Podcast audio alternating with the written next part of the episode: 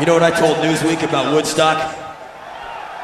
I told Newsweek, they said, What do you think about Woodstock? I said, uh, I think it's the hippies cashing in on all the money they were too high to make back in the 60s.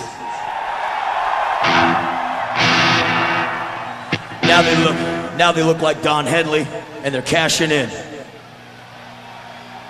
So just make sure you get your yah-yahs out before you go home because they're going to get the rest. And they always do. Welcome to Rock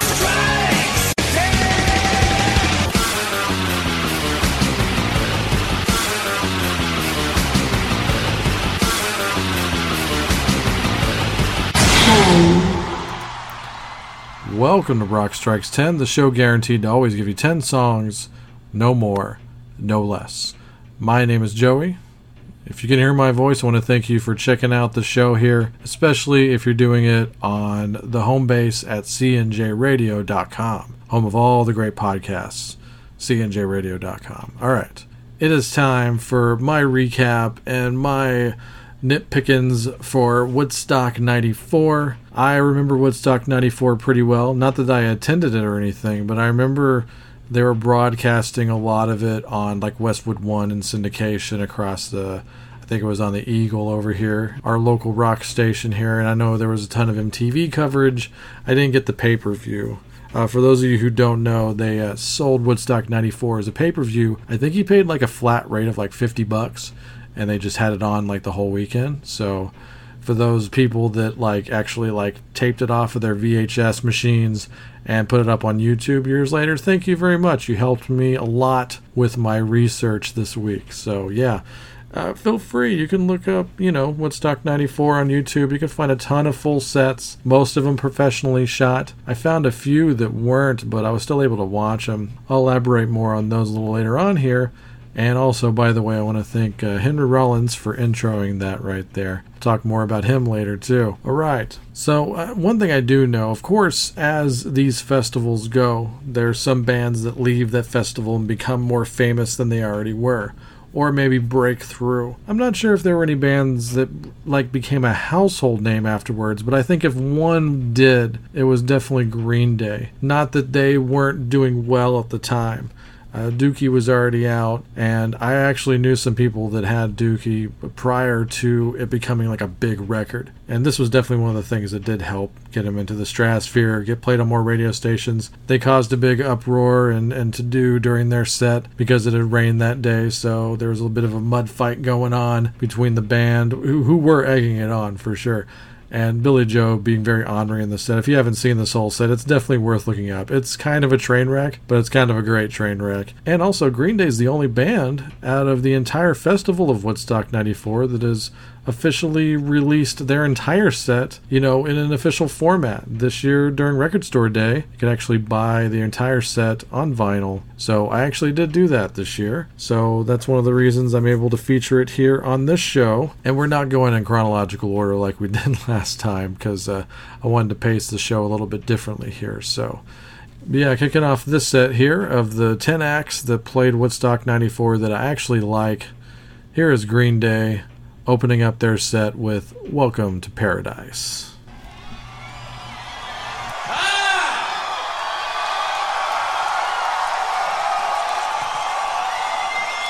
Oh, what is this fucking free hippie love shit?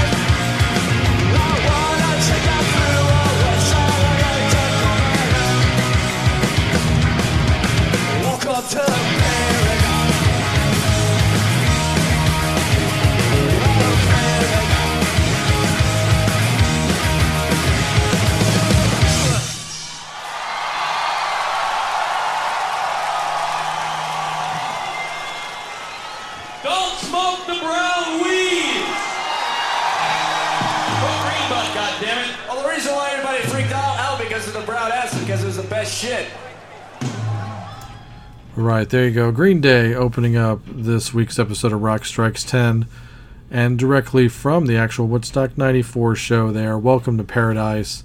That kicked off their set as well as this one here on Rock Strikes 10 this week. Speaking of Green Day, some of you out there may not be big fans, but I gotta say, uh, Mike Dirnt and Tré Cool, probably one of the more underrated rhythm sections, you know, of the modern era. Those guys are pros, man. Tight as shit, really cool. And, and Billie Joe, I've seen him be super drunk at shows and he really gets it done. So really, I mean, you know, as, as, as quote unquote punk rock as they are, those guys can play, man. So that's another reason I'm a fan. I saw them back in the club days and they just blew me away. So yeah, I, I like more of their records than I don't. That's for damn sure. Okay. Anyway, moving on here. Speaking of bands that get it done live, and you know, that's one of the quotas for me actually being a fan of any band but this is a band you definitely definitely got to see live and apparently you definitely need to see them in a festival setting because in the instance of woodstock 94 uh, according to what I've read, they had to like beg to be on this thing. And I'm talking about Jackyl here. You know, for those of you who've seen Jackyl live, you I'm preaching to the choir here, but uh, I saw Jackyl 10 years ago at Rocklahoma in 2009, and they weren't supposed to be at that one either. They were a last minute replacement. And, uh, you know, from what I'm hearing about, you know, them having to beg to be on Woodstock 94 and being a last minute replacement at Rocklahoma, they take a really interesting, positive, and abrasive uh, front to this. they are, are, meant to go out there to steal the show, especially in a place they're not wanted originally. And they definitely did that at Woodstock 94. The thing that really sucks is I could not find the whole set of this online. Uh, you can find like maybe one or two songs out there on the internet. But from all accounts, I've even read reviews of this show and they just like blew people away. That was like the big to do of like the first day because they didn't really have a lot of huge marquee acts on the first day of Woodstock. It was almost kind of a warm up day. So a lot of burgeoning acts that hadn't quite made it in, uh, as a household name and stuff like that. And some of these are on my list this week as well. Uh, so Jackyl was the big talk of day one. They uh, went out there. Jesse James Dupree like shot like the shotgun up in the air.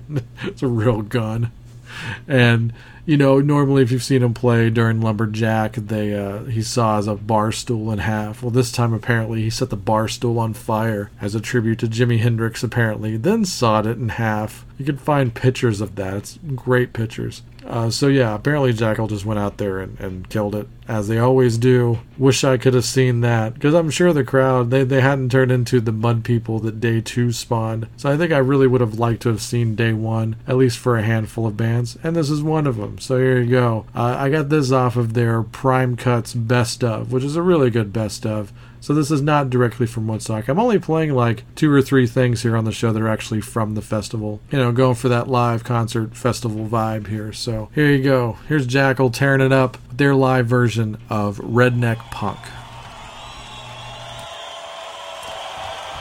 I just I got one, I got one question for you.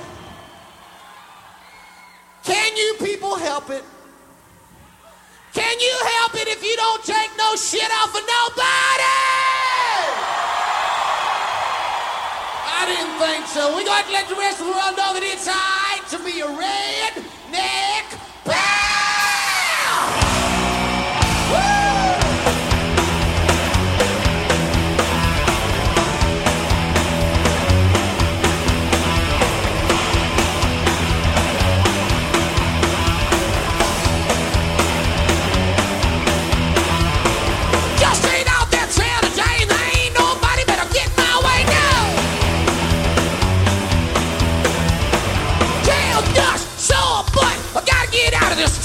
love.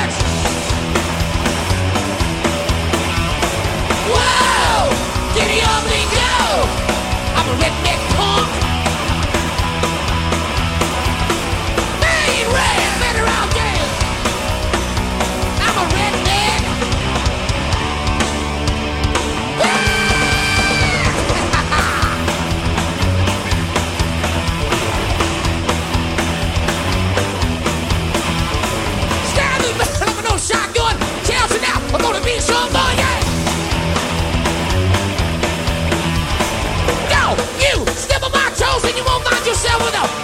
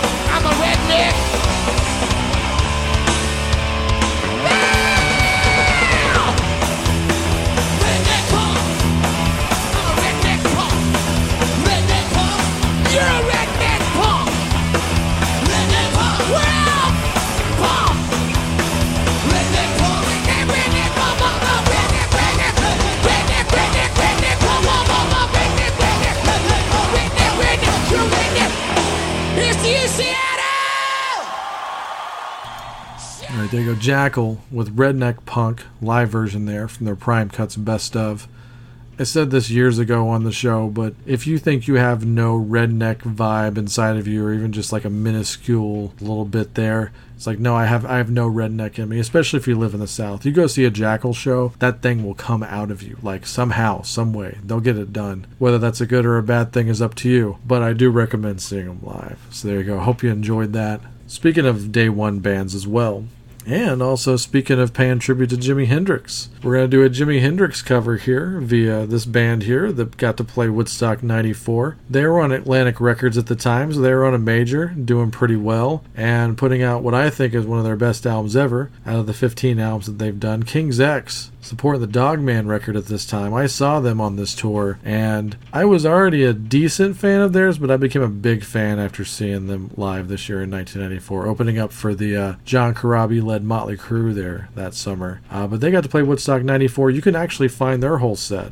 on YouTube. I found it, I guess it was like from a production tape, a direct production tape, and not the pay per view. Because the version I found had like that, the, the counter number, you know, on the bottom there the whole time. But, uh, you know, not the greatest of video quality, but the sound quality was really good. So uh, I recommend uh, seeking that out just as a little piece of history there. And uh, yeah, like I said, paying tribute to Hendrix. You probably know what I'm going to do here. But uh, for those of you who may not have the Dogman record, right at the end of the Dogman album, they cover Jimi Hendrix's Manic Depression. And uh, it's actually made up on the album to sound like a live version. I don't think it is. But I'm going to go ahead and play you an actual live version of them doing Manic Depression. So here you go from live all around the world. I think it's what it's called. Yeah, anyway. Who cares? It's King's X. It's a Hendrix cover. It's awesome. This is Manic Depression. Turn it up. We'd like to bring a friend of ours up here, Jeff. You know who. Manic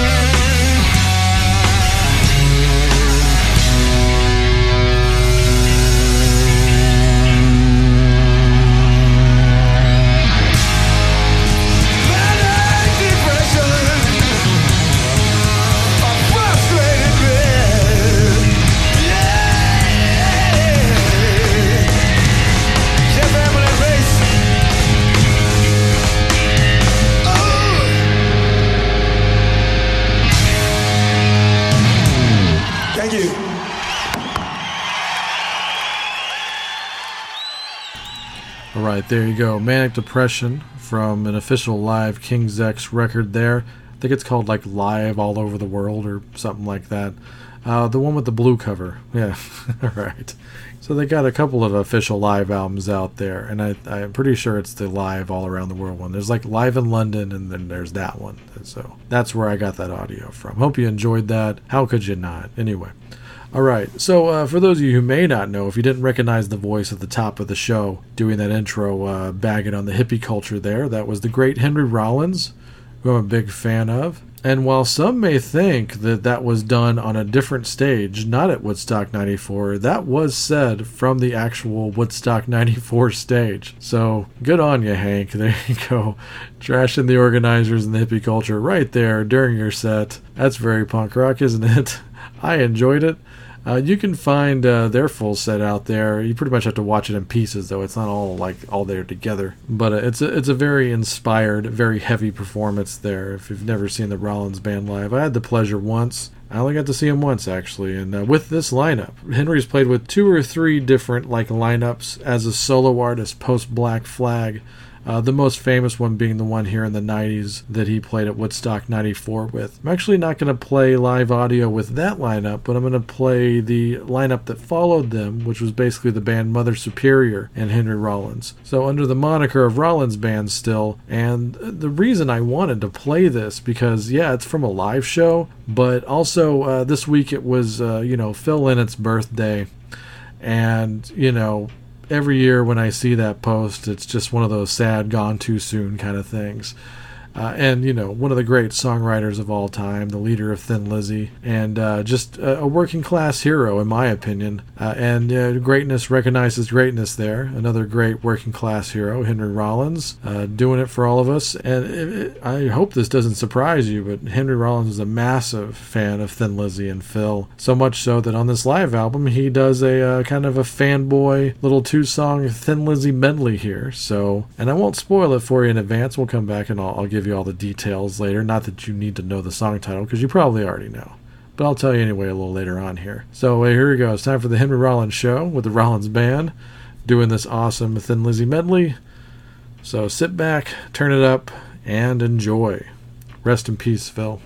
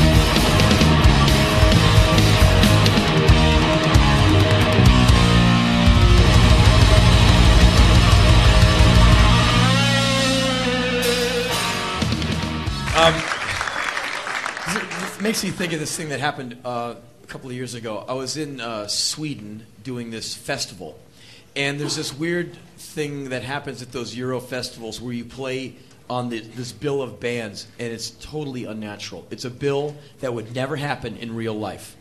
And this afternoon, it was Sheryl Crow, and then us.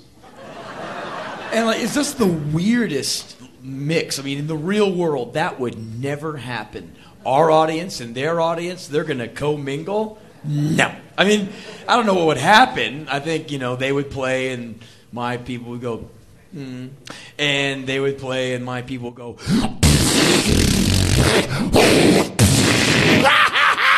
I don't know, but it. I don't know if it would work. But on this afternoon, it's Sheryl Crow and then us, and it's just weird. And so, she's about to go on stage. I'm like in in pre-gig warm-up mode. the crow flies but once, Sheryl. You're going down today. I mean, for me, like worldwide federated wrestling. This isn't Sweden. This is death match.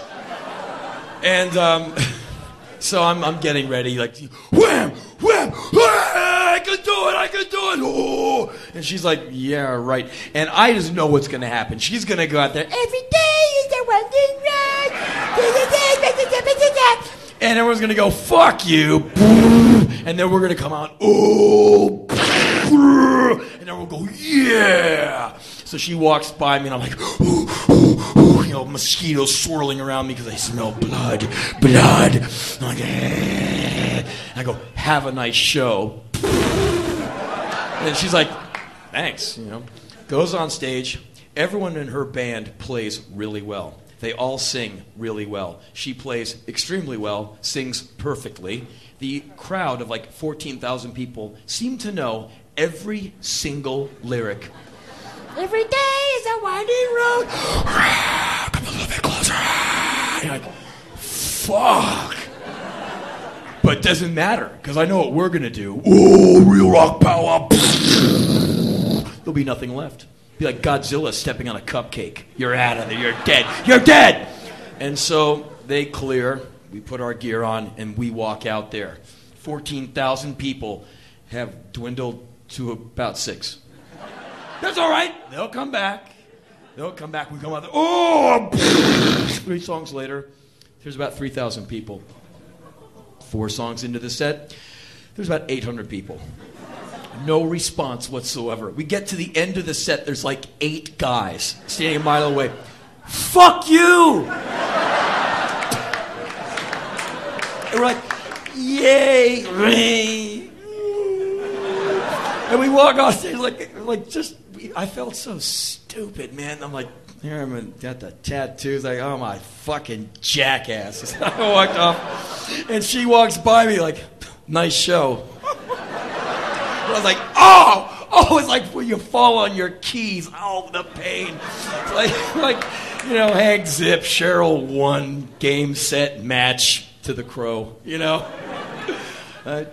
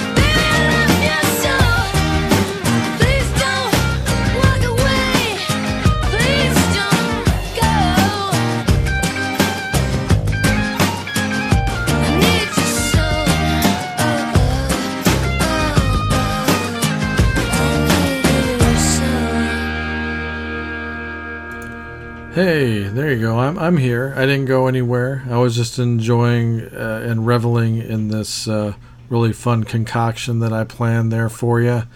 So yeah, let's give you some detail here in case you're uh, in the dark. So there you go, a two-song live Thin Lizzy medley of "Rocker" and "Bad Reputation" by the Rollins Band, and that's definitely proof positive that Henry is a, a decent fan of that band because those aren't the two most obvious Thin Lizzy songs. Maybe more so Bad Reputation than Rocker.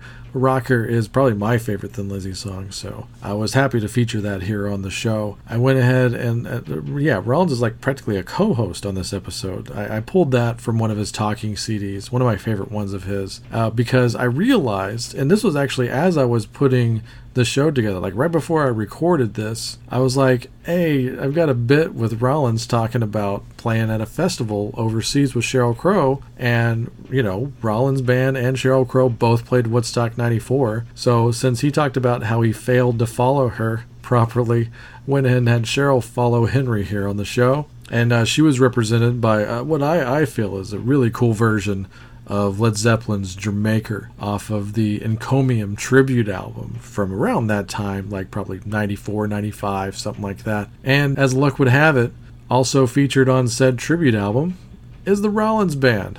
A lot of tie ins there with Sheryl Crow and Henry Rollins. Maybe you didn't realize all that when you woke up this morning, but that, that's what I'm here to do as a free service here on Rock Strikes 10. I say free service, but I'm still not going to beg you for money on the show because I don't do that. I'd rather end the show entirely than beg you for money. So, yes, I'm going for that punk rock anti dollar sentiment. Yeah, that's real big. All right, there you go. There's a. I'll, I'll get off the cross now, but I really hope you enjoyed all of that. I had fun doing that there for you. so, yeah, Sheryl Crow's legit, man. I saw her on uh, the third tour when she was doing Globe sessions one of the best shows I've ever seen. As far as like musicianship, just like Ron said, they play very well. She sings very well. Everybody in that band massively talented. I'm glad I saw her when I did. Uh, don't have much time for the albums that followed Globe sessions, but I still recommend the th- first three albums very heavily, and I mean that. I remember her playing Jamaica on Unplugged, and she forgot the words. Like she. like misplaced all the lyrics in her head. Like this verse went over there, this verse went over there, and I know she realized it because she actually apologized after the song. She actually begged Led Zeppelin for forgiveness. So track that footage down if you can. Okay, moving on here from that really bizarre Henry Rollins Sheryl Crow thing there. Uh, over to uh, an act that I don't feature that often on the show, although I definitely respect the man. Uh, we're going to play some Peter Gabriel here. And, uh, you know, I, like I said, this show is not in performance chronological order like I did when I was covering the original Woodstock Festival. I thought the order of the show, the way they booked it, was really weird. Uh, they actually closed the last night off with Peter Gabriel. And nothing wrong with Peter Gabriel, and he's definitely a next level live act, uh, performance artist, and everything. But uh, I just thought that was kind of odd.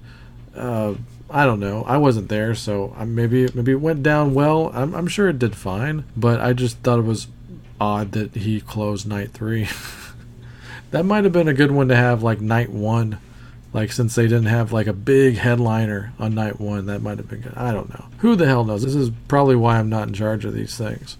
Uh, but yeah, he definitely made the cut of the 10 bands that I liked from the Woodstock 94 festival, so definitely going to include him here. And I was th- I was trying to get cute with what to play uh, by him, and I have a handful of things by him actually. But I figured let's play like a really obvious song that you never hear a live version of ever. So why not? We're just going to go for the number one single Sledgehammer, albeit in a live setting. So here you go. Here's a version of Sledgehammer you might not have heard a million times uh, literally, probably a million times, if- you're as old as I am.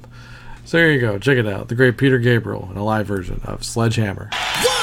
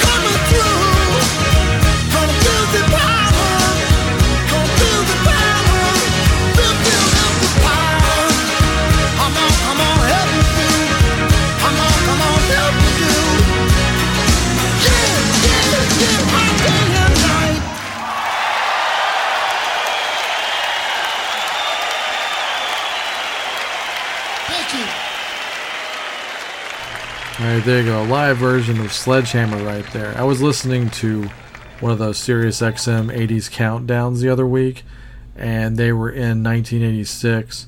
And the really neat thing about that, considering, you know, of course, that's when Peter was riding high with the So record, but at the same time, his ex bandmates in Genesis were also making a huge play on the charts with the Invisible Touch album. And the whole thing, Peter Gabriel went solo from Genesis because they were starting to lean in a more commercial direction, and that's not really his thing, apparently. So it was a mutual parting and all this other stuff, but I just thought it was really funny that at one point in time, post breakup, that Peter Gabriel would actually have the number one pop single in the world above his old band at the time, Genesis. I think that's at a point where he's number one and Genesis is number two with Invisible Touch. Uh, so that happened at one point. So there's there's some massive irony for you there in your music history, your nerdy musical history lesson for the day. Yeah, and a quick fun fact for those of you who don't know, and you definitely should have the So record. It's it's a great album, top to bottom. Uh, if it's good enough for Ozzy, then it's good enough for you guys. That's one of his favorite albums ever. Uh, ask him if you don't believe me. I've never seen that. There's like a DVD I think out there where he plays the So album top to bottom, and I always thought the coolest thing about that on principle was that he wouldn't do the show playing the album top to bottom until he could get every musician that actually played on it originally to appear and play on that show. So there you go, a true artist right there, Peter Gabriel. Possibly a little pretentious, but also a true artist for sure. All right. Uh, a band that definitely was on their way up at the time prior to Woodstock 94 was Primus. Uh, most people that got into Primus pretty much got into them, I think, for the most part, in 91, 92 with their album Sailing the Seas of Cheese. I know I did at least. A lot of my friends did too. So when Pork Soda came out, they uh, put out a, a record that went gold. So they went to the next level at that point. So uh, I think they got even a little more famous playing Woodstock 94 because they came off really well live. And of course, uh, they had that nice little tie in there, uh, albeit an accidental tie in to the day where it had rained that day. And right when they went into My Name is Mud, people just started flinging mud all over the damn place.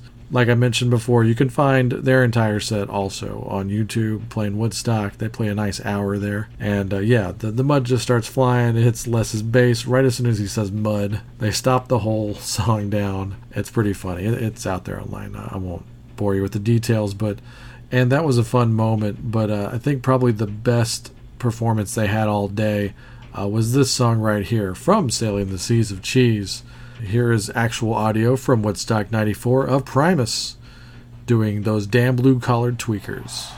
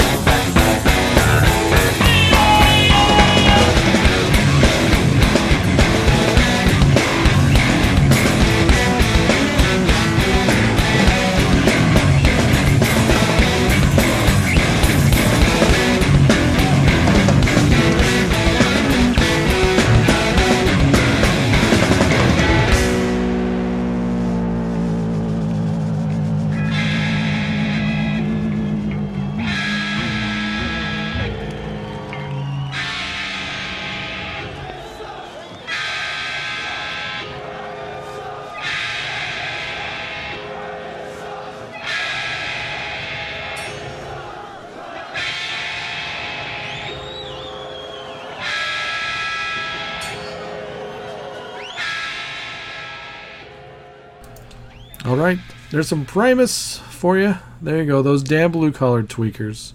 And I actually got that directly off of their best of. Uh, the really cool thing about a decade ago when they put out their best of called They Can't All Be Zingers, if you got the bonus disc version, it's actually got like a EP, like a five or six songs from their Woodstock 94 set officially. So there you go, some more officially released audio from said festival. So go check that out. If you if you don't have anything by Primus, of course, they can't all be zingers is probably the one to get. Honestly, um, really good best of. And another reason you should definitely track down like the full performance of Primus at Woodstock '94 on YouTube is the Jerry Cantrell cameo. Jerry actually comes out and jams with the band for a little bit on one of their songs, and uh, it's pretty funny because he goes out there and plays for a few minutes, and uh, when he comes back, Larry Lalonde, who had left the stage probably just to take five, comes back and he's all joking like, "How do I follow that?" you know, which is ridiculous because they're two completely different types of guitar players. But I thought it was really cool that he put him over like that. And really cool of Primus to do that because in Chains was definitely officially invited to perform at Woodstock 94. And unfortunately, that whole touring year got cut off for them due to Layne Staley's problems. That's a nice way of saying it. Uh, so yeah, at least Jerry got to play it. Uh, so that was their way of you know being nice to some uh, fellow hard rock brethren there. So really cool thing to check out there. And another thing you definitely should check out this band right here. I'd have to say out of all of the bands that played Woodstock 94. Uh, if there is an iconic performance in that entire festival, it probably rests solely on the shoulders of this band. Not that a lot of these other bands weren't great, but I think even though this band was already a huge name at this point, I think they actually got more famous because of their set at Woodstock 94. And that's Nine Inch Nails. No doubt about it. You gotta go look up the pro shot of this. It is something else. And uh, just a nice, happy accident, apparently. The way the story goes is that I guess two of the members, I, I'm not sure which ones, I don't go on Wiki because of this reason, but uh, uh, two of the members of the band uh, were, I think, either play fighting or real fighting. Not quite sure. Uh, but at one point, somebody went face first into the mud backstage and uh, it kind of turned into this like moment where everybody stopped down apparently and as a sign of cooling things down and maybe a sign of solidarity and we got a show to play. They all got down and rolled around in the mud maybe wrestled a little bit to get hyped up and then they went out there all muddied and then caked up after a while because you know you sweat out there and the mud dries and uh, they were zombie mud people for their entire one hour set uh, so go track down this footage. It's pretty amazing. And they're already a great live band anyway. And you add that element in there, it just takes it up another star. So definitely highly recommended. And for that reason, I wanted to also play actual audio from that set And I definitely put this high up on greatest cover songs of all time. We've been playing a lot of covers here on the show. I hope you enjoy them. But, uh, you know, I'm not a huge Joy Division fan, not even close. I really can't stand them, honestly. And uh, people overrate them a lot. But whatever. I would definitely rather listen to New Order if you're talking Family Tree. Yes, shoot me. Okay. But when Nine Inch Nails covered Dead Souls for the Crow soundtrack, that to me just is one of the greatest covers ever. They took that song and they made it listenable, and uh, they put down a tremendous performance of it here live at Woodstock. So here you go from that actual show. This is Nine Inch Nails improving the hell out of Dead Souls. Enjoy. This is something we did for the crow.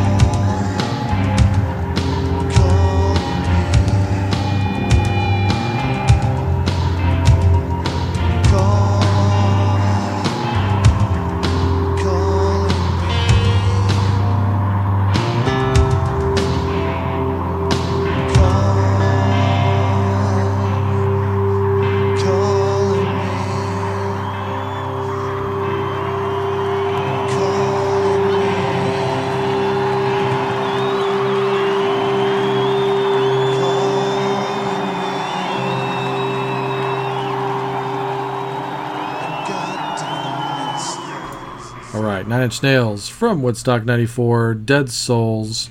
I remember hearing that on the syndicated radio broadcast, so I'm glad that there was a nice pro version of it out there that I could rip off of the internet and play it for you here on the show. There you go, Dead Souls. Hope you enjoyed that. You can find the original version on the Crow soundtrack and also on the deluxe version of the Downward Spiral, which came out a little while back. It's a great deluxe edition if you haven't heard it. It's got that on there. It's got Burn from Natural Born Killers. It's got a lot of good stuff. Usually, deluxe edition bonus tracks are, are used once and destroy, as uh, my friend over in Colorado would say. But uh, man, it's it's de- it's a decent deluxe edition worth having, in my opinion. All right. Moving on here, we got two more acts to play. Uh, arguably the two most famous superstar bands that, especially at that time, they could tour anywhere in the world for years on end on that same album and anywhere there's electricity because everybody wants to see them. And at this point, I'm a sophomore in high school, and those are like the two hottest tickets you could possibly get at this point. And I saw both of these bands at the time, so it was really cool to see them at these kind of peaks. If you watch that footage of Metallica from Woodstock 94, which once again, nice pro shot of the full show out there. This is a band that's like at the tail end of like this massive three year world tour, touring off the Black Album. It, that has to be one of the biggest tours of all time. I can't imagine because they did three grueling years of that thing. And uh, man, I wonder how many physical years that took off their lives. But I gotta say, even just watching their Woodstock set, it doesn't seem like a total mail in as you would maybe expect after uh, that point. And I saw them, uh, I think that year actually, yeah, if I'm not mistaken, because they played uh, the outdoor shed here locally, and I had I saw them twice on this go round. I saw them at the Guns N' Roses co-headline thing over at Texas Stadium. And then I saw them in the summer of '94, probably just a week or two after they played Woodstock, actually, because they all looked the same, had the same haircuts. Like Kirk had that weird Misfits haircut, James had his Billy Ray Cyrus haircut going on. It was pretty crazy. Uh, Jason had like a shaved crew cut. Yeah, so that, that sounds about right. So yeah, I saw this tour, and yeah, let's bash Candlebox again because originally we talked about Alice in Chains having to miss Woodstock. So Alice in Chains canceled the Metallica tour because they got invited to open up that tour along with Suicidal Tendencies, which at the time Metallica said that was their two current favorite bands were Suicidal and Alice in Chains. So Alice in Chains cancels. So instead of just giving Suicidal a longer setlist time, they bring in Candlebox.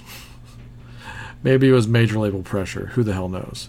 But the way it should have gone, since Candlebox was on their first album, they should have been third on the bill. They just took Alice in Chains' second slot on the bill, so they play between Metallica and Suicidal Tendencies, one of the worst sets I've ever seen. Not just on principle, but they just sucked. One of the worst. So anyway, yeah, they played Woodstock 94 also, but you're not going to hear them on my goddamn show. Anyway, yeah, it was terrible. I mean, like, they didn't even have an hour's worth of fucking material. They were playing covers at the end of their set. I'm not even going to go into detail on that. But uh, the fact that Suicidal had like six albums out at the time and they got 30 minutes was an absolute crime. Anyway, all right, there's my rant right there.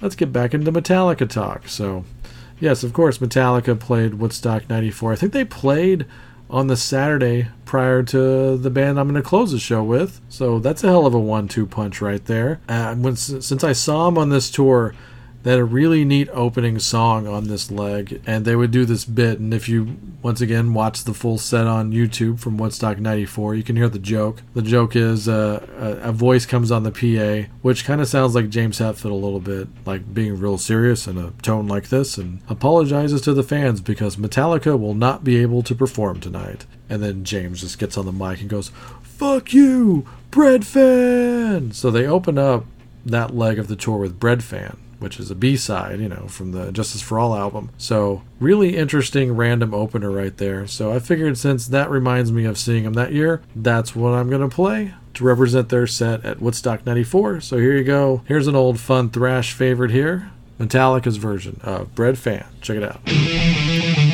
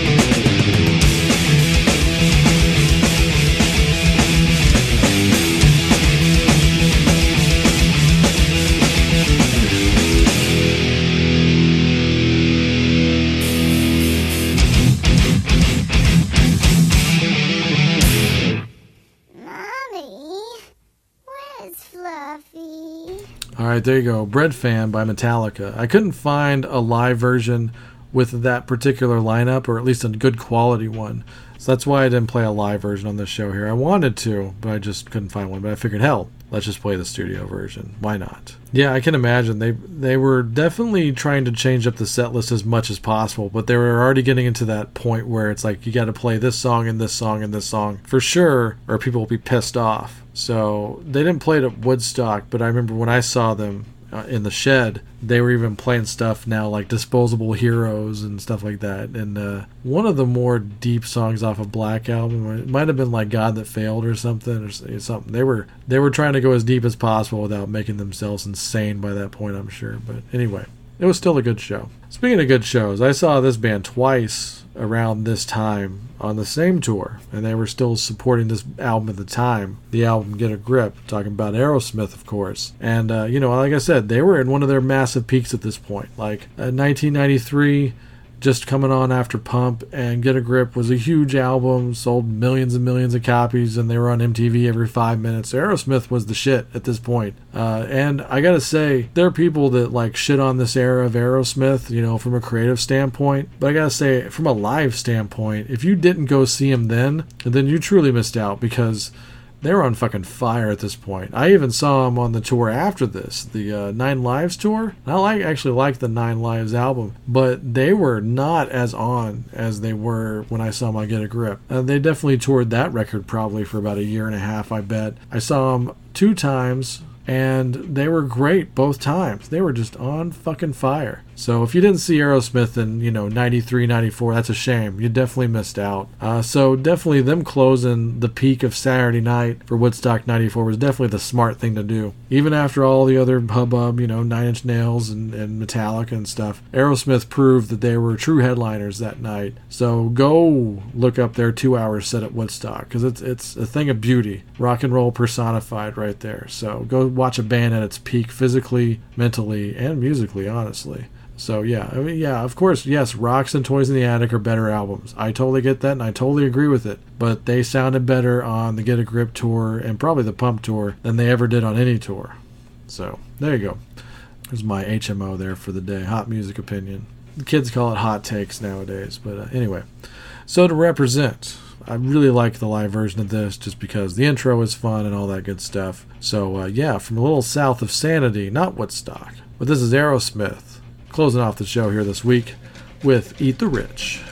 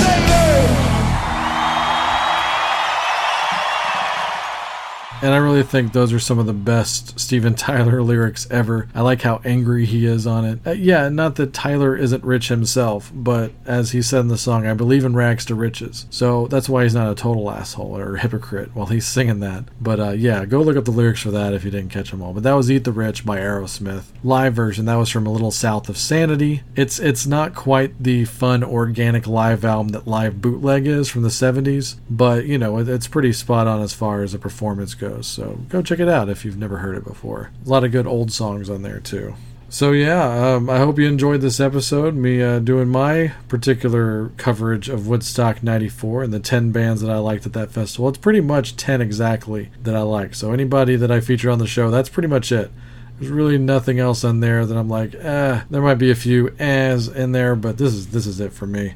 Uh, there's actually, I'll tease the next episode a little bit. There's actually more than 10 artists that I, I do enjoy that were at Woodstock 99, but I'm going to whittle it down to 10, and that'll, of course, be the next episode. But you can find that and all the episodes of Rock Strikes 10 on cnjradio.com. So, yeah, Rock Strikes 10 on cnjradio.com. While you're there, check out the flagship, The Wrestling House Show with myself and Chris, a pro wrestling podcast unlike any other. Uh, new reviews, retro reviews, the works. So check it out. Also on cnjradio.com, the Synaptic Empire audio transmissions with Randy Brown, a true alternative. Randy's a really busy guy and he doesn't do the show weekly, but when he does put one out, it's of high quality. And there are only about 100 or so episodes of the Synaptic on cnjradio.com, so get down with it now. I'm sure you can catch up to him for sure if you start now, so go check it out. It's a great show. Also on cnjradio.com, The Last Theater with Chris, the C of CNJ, the aforementioned Chris.